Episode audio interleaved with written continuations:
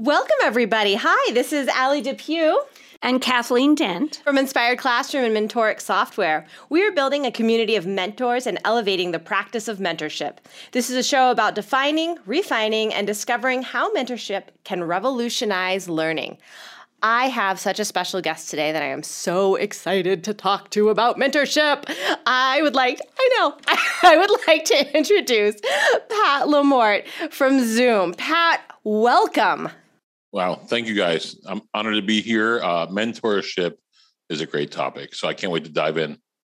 It's awesome. So, first off, will you go ahead and tell our listeners a little bit about your background? Because it's a lot more robust than just Zoom, which is also a pretty big title.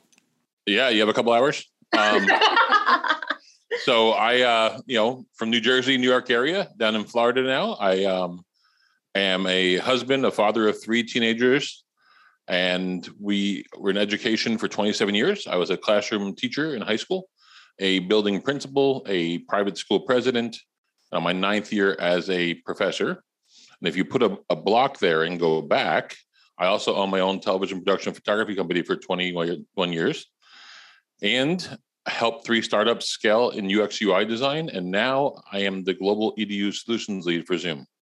Are you tired? oh my goodness. So well this is this is exactly why I wanted you to come on our podcast because in so many of those titles, I believe mentorship plays a pretty big role from helping startups move from one point to the next, from working in the school system. As a principal, I know you and Kathleen can share some stories about war stories, yes. and some yes, really good, good bad, stories. Right? Yeah. we, we call them challenges and opportunities. That's right. exactly. About about mentorship. And I think that's one of the most um, important parts to us right now is really uh, trying to understand and get to the heart of what mentorship is. So I'd love to just start you off with talking about what does mentorship mean to you? Yeah, I'm going to actually rephrase it and say it's actually mission critical, not just a nice to have. Mm-hmm. I think it's something that's missing a lot in the development of training these days through schools. Um, that idea of mentorship means you know passing on the skills and legacy to keep that profession going. I mean i cannot think of anything in this world that someone didn't teach you the ropes before you got into it at least doing it the right way right? And and that stays true with what you said with education. You know you, you you know you can't expect you know teachers to just jump in and, and teach and some can. But there's got to be a mentorship program a training program a guide some rails I think, you know, I don't care if you're talking about creativity, if you're talking about industry, you know, there is got to be this some sort of mentorship that, you know, you you got to pave the way for the people that come after you. That's our responsibility as educators and as as professionals. I think is is to do that, um, but it's also very complex. We know that. Um, it's not not an easy thing to do. So, what are some traits and characteristics that you found of either yourself as a mentor or as you've come up through the ranks and and had all of your experiences, uh, folks who have mentored you? Yeah, that's a great question. And I'm going to actually uh, go two ways with this because I think it's interesting to hear both ways. Obviously, through schooling, you have mentors. They start you off with student teaching. So you have a mentor automatically And in my case, in New Jersey, they made you student teach in one grade level and practice in another. So I was uh, junior teaching in middle school. Uh, to then realize I was not a middle school teacher.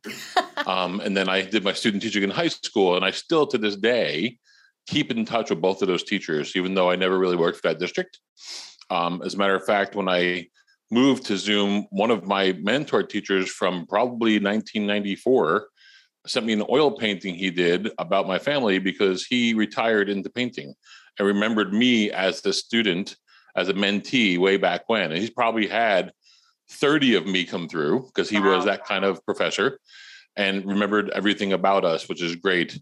And so I think it's very important that some of the characteristics are someone that really is working for their life's work in the profession they're in and truly comes to work to make a difference and wants someone else to do the same.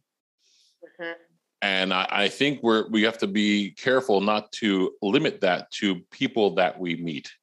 I've had some people I consider mentors that I've never met that I read about uh, or saw a documentary about or influenced me by the way they gave to their craft or to their to their mission right and whether it's artists in my photography days i mean there's a difference in making artwork for a commercial purpose than making artwork for the authenticity of the art and your vision and mm-hmm. that's the kind of things you don't learn in school and i think the same holds true for teaching right like when i got out of my college undergraduate teaching degree I quickly realized within 16 hours of being in a classroom that nothing I witnessed was taught in a book.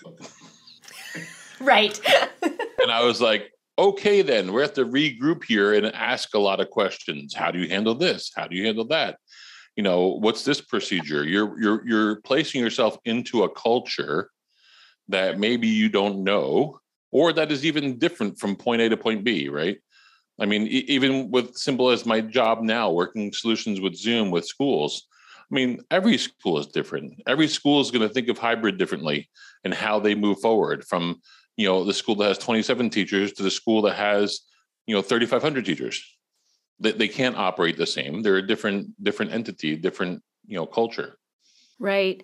That's that's fascinating. Uh, and you know moving into the refined piece of this conversation a couple of things that you pointed out the culture piece is so true that whether it's a company or uh, you know uh, a calling or a, an education space that culture I know as a leader, and, and you probably found this too, there's all of these culture building activities, you know, and it's like that's crucial. But the other thing that I thought was interesting that you said is that you learned that you did not want to be a middle school teacher. And sometimes mentorship, I think, we always think of the the you know forward part of you know oh we've got to teach them how to do this and you know whatever but if you're i at least in my experience, if you're a really good guide or if you've been guided really well, they also teach you what not to do or that, you know, and help you get where you need to be. you know, I, I think that's the responsibility, right? That's the important part. That's the hard part is your job is sometimes to have that bit of a tough conversation mm-hmm. to yeah. say, hey, I, I you're going to make it here, but maybe this isn't your calling this way and, and you know i know teachers that you know even within a set of grades like ninth grade isn't going to work but 12th grade will. Yeah. Because the student has developed so much and the ways to manage that student or to in you know build that student up to make decisions. And and by the way i always say in that particular example to the teachers especially new ones your ninth graders are only four weeks 14 weeks out of eighth grade. In an eighth in an eighth grade, mom and dad still signed the planner. So we have to teach them how to take on more responsibility as they go up. And same thing with teachers, right? When you were in college, you had seven bosses, maybe four bosses as teachers. But now you're going into a structure of six, seven classes. And by the way, the work starts at three when you have to grade the 500 essays you gave out.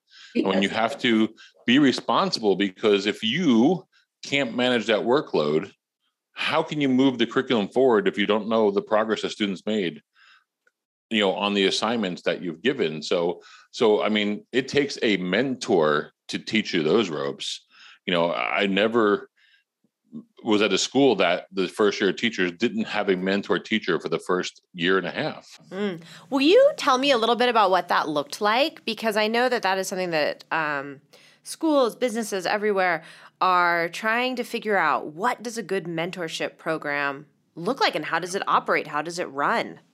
Yeah, absolutely. And I think it's more, it's really, really important right now because schools are mm-hmm. trying to figure out what school looks like. And especially in the United States, instead, especially in the United States where they've had this surplus of money, what school do they want to build? They shouldn't be building what they did yesterday, right? For many reasons that we can go into on a different podcast. But I, I love the question. Thank you for asking it. I think it starts with training the mentors you know, because it all begins with school culture. And, you know, when I was hiring people, and I've hired for eight years of my administration life, when they got to my level as principal or president, I didn't have to look at the resume. I did, but I had three people do that before me. I was looking for the personality to match the top paragraph on the resume to hmm. make sure that they were a cultural fit in my organization because I can improve teaching skills with several techniques. I can, you know, find the right fit for the person in my school, but I cannot change a personality. It's not fair to think I could because I wouldn't want someone changing my personality, right? Mm-hmm. So I think it starts with training the mentors with clear expectations of what the end goal is and understanding kind of what the checkpoints will be because they have a day job too. They're teaching or they're a department chair or they're an administrator and they're doing this probably for a stipend or because they love doing it, not because they're getting paid a six-figure check. You know, so setting that expectation first and then bringing the new teachers in this case into a new teacher program that's structured that shows them the handbook shows them what life at x school is because it's different than y school and then setting up a path of success via uh, cadence of meetings perhaps recording lessons so they can see back doing teacher peer observations and then creating a online container that's safe where they can just quickly message out to the mentor team hey i'm seeing this. You know what should i do?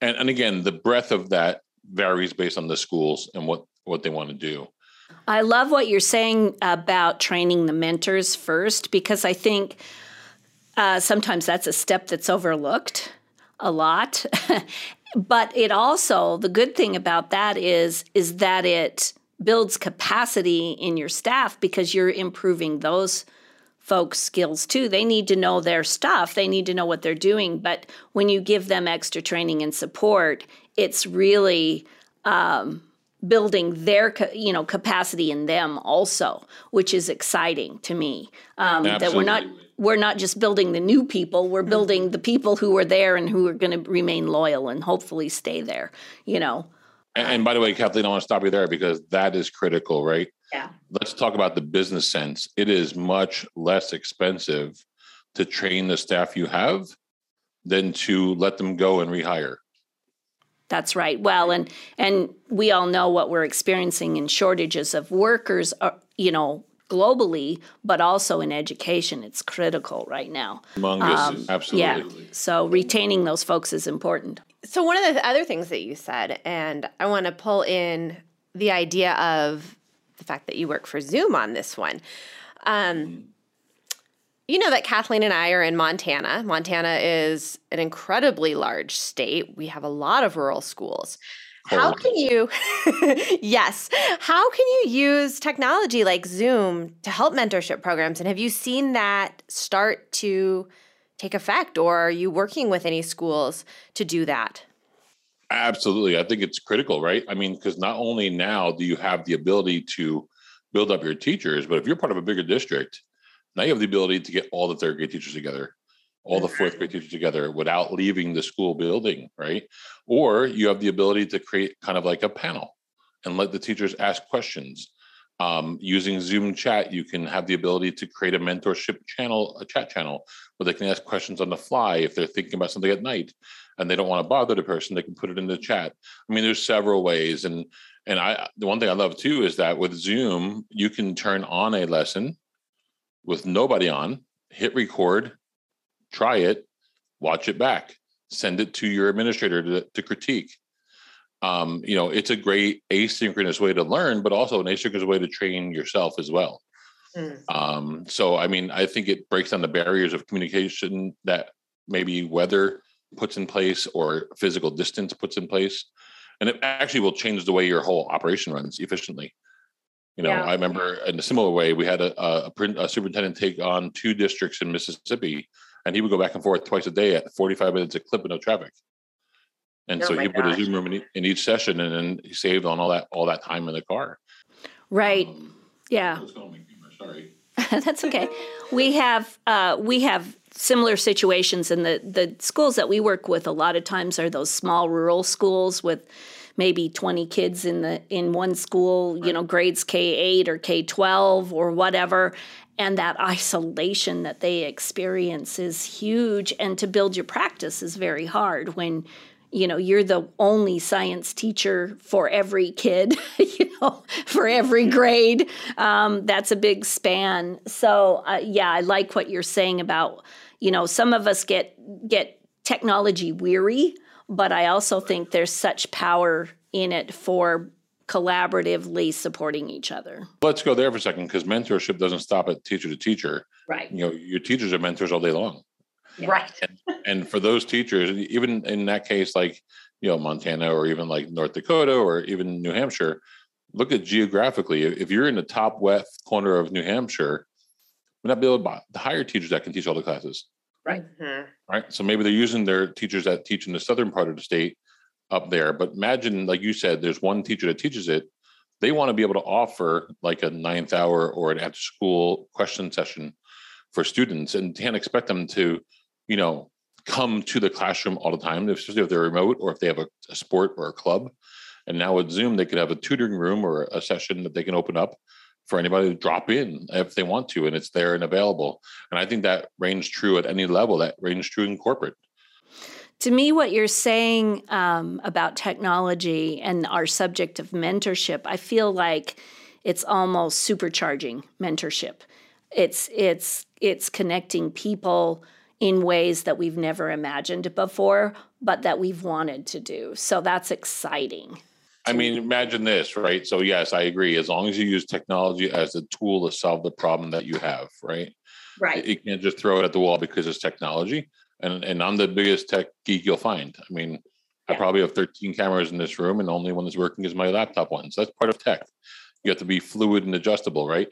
And um, but what you just said is exciting too, because think about the idea of mentorship, right? So I I, I listened to Steven Spielberg once accepting the Cecil D. Uh, Mill Award, mentioned that mentorship is what got him there, and he went through this whole litany of producers of the quality that you would just be a fly in the wall for, and they all mentored the next generation upward.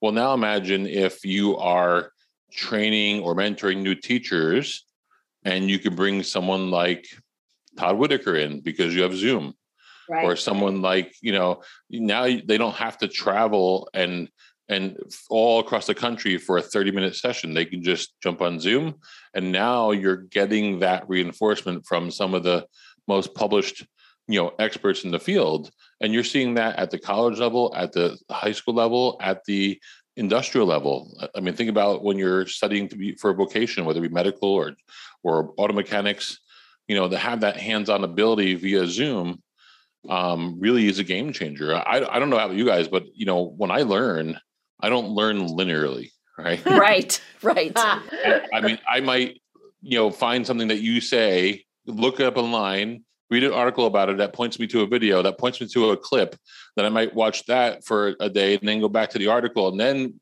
you know, so I, Mhm. that's how people learn. You know, that's how we learn as lifelong learners. And you know, as well as I do, when someone in your life comes down with a illness or something, you have the best education you ever had about that. right, And, and it wasn't hard because it wasn't a choice. Hmm, right. Yeah. You know, it may, Yeah. may have been hard when you're done with it, but you're like, you, you wanted to help that person. Well, same thing here. And I think it's very important in mentorship that we listen to the learner's voice all the way up because they're going to tell you what they need. yes.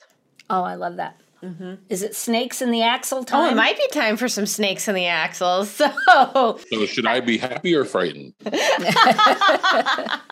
oh, don't don't be too don't be too afraid of the snakes in the axles. No, this is a part where we. It's like what went wrong? What snakes got into your axles and gummed up the works? When has mentoring either been a challenge, and did you see something that you went, "Wow"? That either for me was not a good experience as a mentee, or boy, as a mentor, I wish I had done something a little bit different. Do you have an experience like that that you'd be willing to share? Yeah, I think uh, two two different quick stories. One is globally, and it's you know worth the price of admissions. My own kind of thoughts is that the world sped up, and we're Mm. all in a rush to get somewhere, and to beat the next person out. That we've kind of skipped that part of mentorship, right? Mm. because we focus so much on a degree or on a credit that they were automatically ready to do the job, which is sometimes great. But we have to slow down and, and really craft. And you can see that coming back now. It came back full circle. We used to have apprentices. You know, if you wanted to be a, a blacksmith or a metal worker, they didn't give you the blowtorch and say good luck. You know, oh, Gosh, you were no. apprentice for- you were an apprentice for several years and maybe even a decade as you learned that craft. And and I think that's long lost and now it's starting to be seen like, oh, we got to start paying attention to that. So I think that's kind of one thing that happened to mentors. And one thing I learned early on, and Kathleen, you might have some more stories as well. And if not, I want to learn from you, is that when I became an administrator for the first time, I learned very quickly in letting myself down as a mentor that I need to listen twice as much as I talk. Yeah, very true. Very true. and um, that, that's something that is invaluable to me now, both as a, as a, as a parent, as a as a spouse, as a an educator, as an employee, is listen twice as much as you talk. I mean, there's sometimes that you know I'll even ask them too if I get to the point I'm like, are you looking for advice or you want to just be heard? Hmm. That's a really good mentor question. That is a good There's a difference, right? Because sometimes they're like, I just need the vent. You know, uh, nothing's wrong. No one's no one's in the hospital. I just need to vent because X, Y, and Z. Like when you get that wonderful letter from home as a teacher, you know, my mentor suggestion after doing it the wrong way as a teacher and as an administrator is do not respond, print it out, highlight the questions they asked, and forget the rest. Because then you get back and forth and it doesn't go anywhere. Anywhere good at least. That's that's absolutely true. Plus, it's a time suck, and to me, to me that that was the snake in my axle uh, when I was a principal. Um, is going down these these rabbit holes of trying to fix things and make them better, and what and it was hours and hours, and all of a sudden you look back and go, well, that didn't do anything, and now I've spent you know eight hours trying to figure it out. So um, I think that's really really great advice. Um, not only is it a time suck it's a morale suck too Yeah. yeah. because now afterwards you're not in the mood to do anything Right. Super stressful. No. Yes. Well, and I can really relate to where you were talking about the listening. I can remember a huge turning point in my career as an educator when a mentor of mine came in after observing me and said, You know, it doesn't always have to be the Allie show. And I went, wow Oh. and it was it was it was perfectly placed. It was I had a great relationship with this mentor and so any advice or any of those comments that came in, I really took to heart and I started thinking wow, what am I doing? And just taking a step back, looking at my practice as an educator and going, yep, I need to start listening and letting these kids lead the direction as opposed to me having a fun fun and game circus time with Allie all the time. right and they're amused not learning right? And Oh and i think gosh, that brings up a good point it brings up a good point. point one of the techniques that i love using and even to this day and it's got two versions. One is yes no yes and one is positive criticism positive. Always mm. open with a positive offer some criticism to help them get better and then close with a positive because who does not want to hear that they did something well because that's going to motivate them to the next level Mhm. like with my time time suck we said if, if i'm busy now and someone asks something of me and it's not going to move my needle forward i will politely say no by offering a yes no yes answer Mhm. saying, you know, thank you so much for considering me. I'm humbled. Um, if I said yes to all these offers, I'd never get my own work done. I appreciate it. You know, you know, I'd love to be considered in the future. You know, great job writing that book, whatever it might be. They'll end on a positive as well, Mhm. because you're not saying no because you don't like them. You're saying no because we all have the same 168 hours in a week. Yeah. That's right. You know, so So true.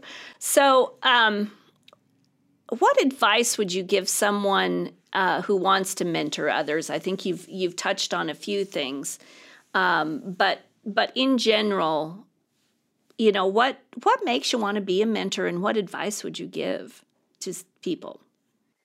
Yeah so i think what makes you want to be a mentor is the love of what you're doing right? Or the belief in what you're doing that has value in the world at whatever level that is.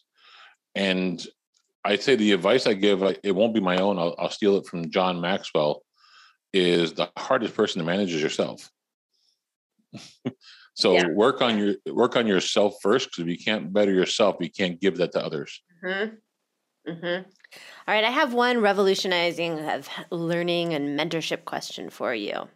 If you could change the learning environment today, what would you do and where would you start? And I would say that your position in Zoom, you you are in a in a unique position to to see that that future and and to see what where we need to go with it.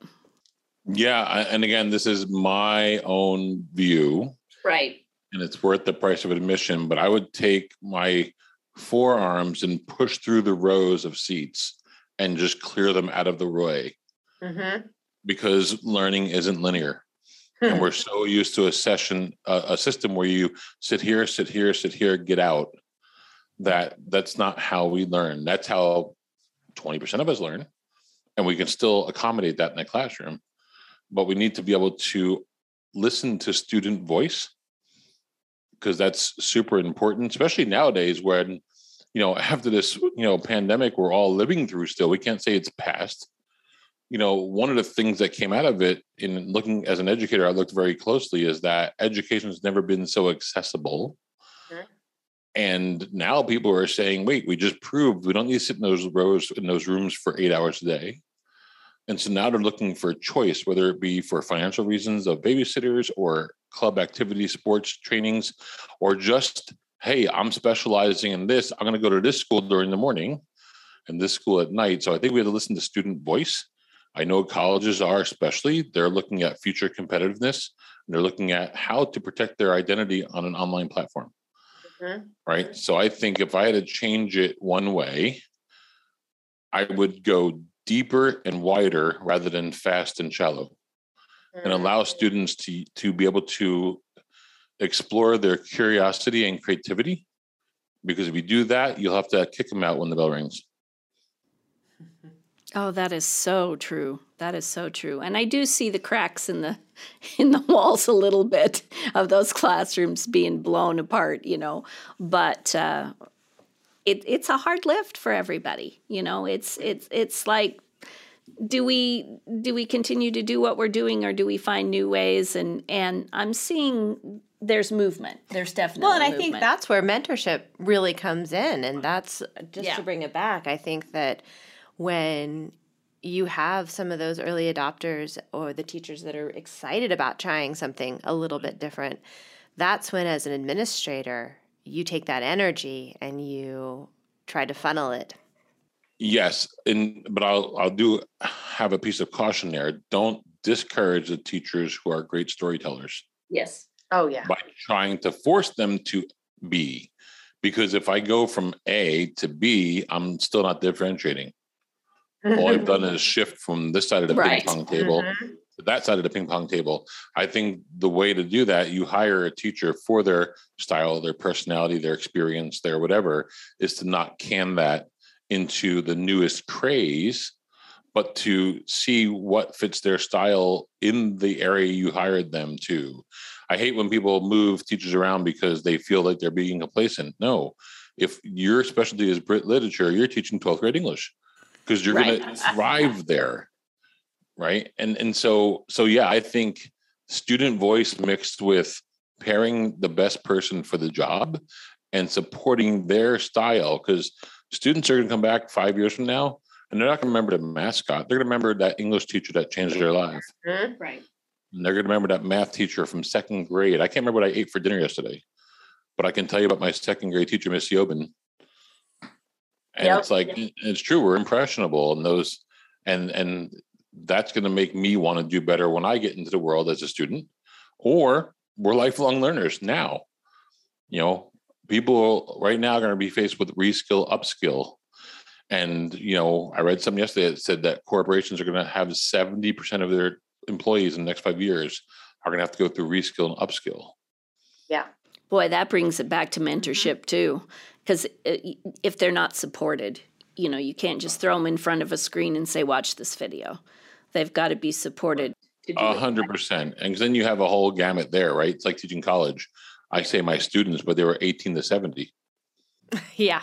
right? So you're reskilling, upskilling someone that has three years left to retire versus someone who's 10 years in.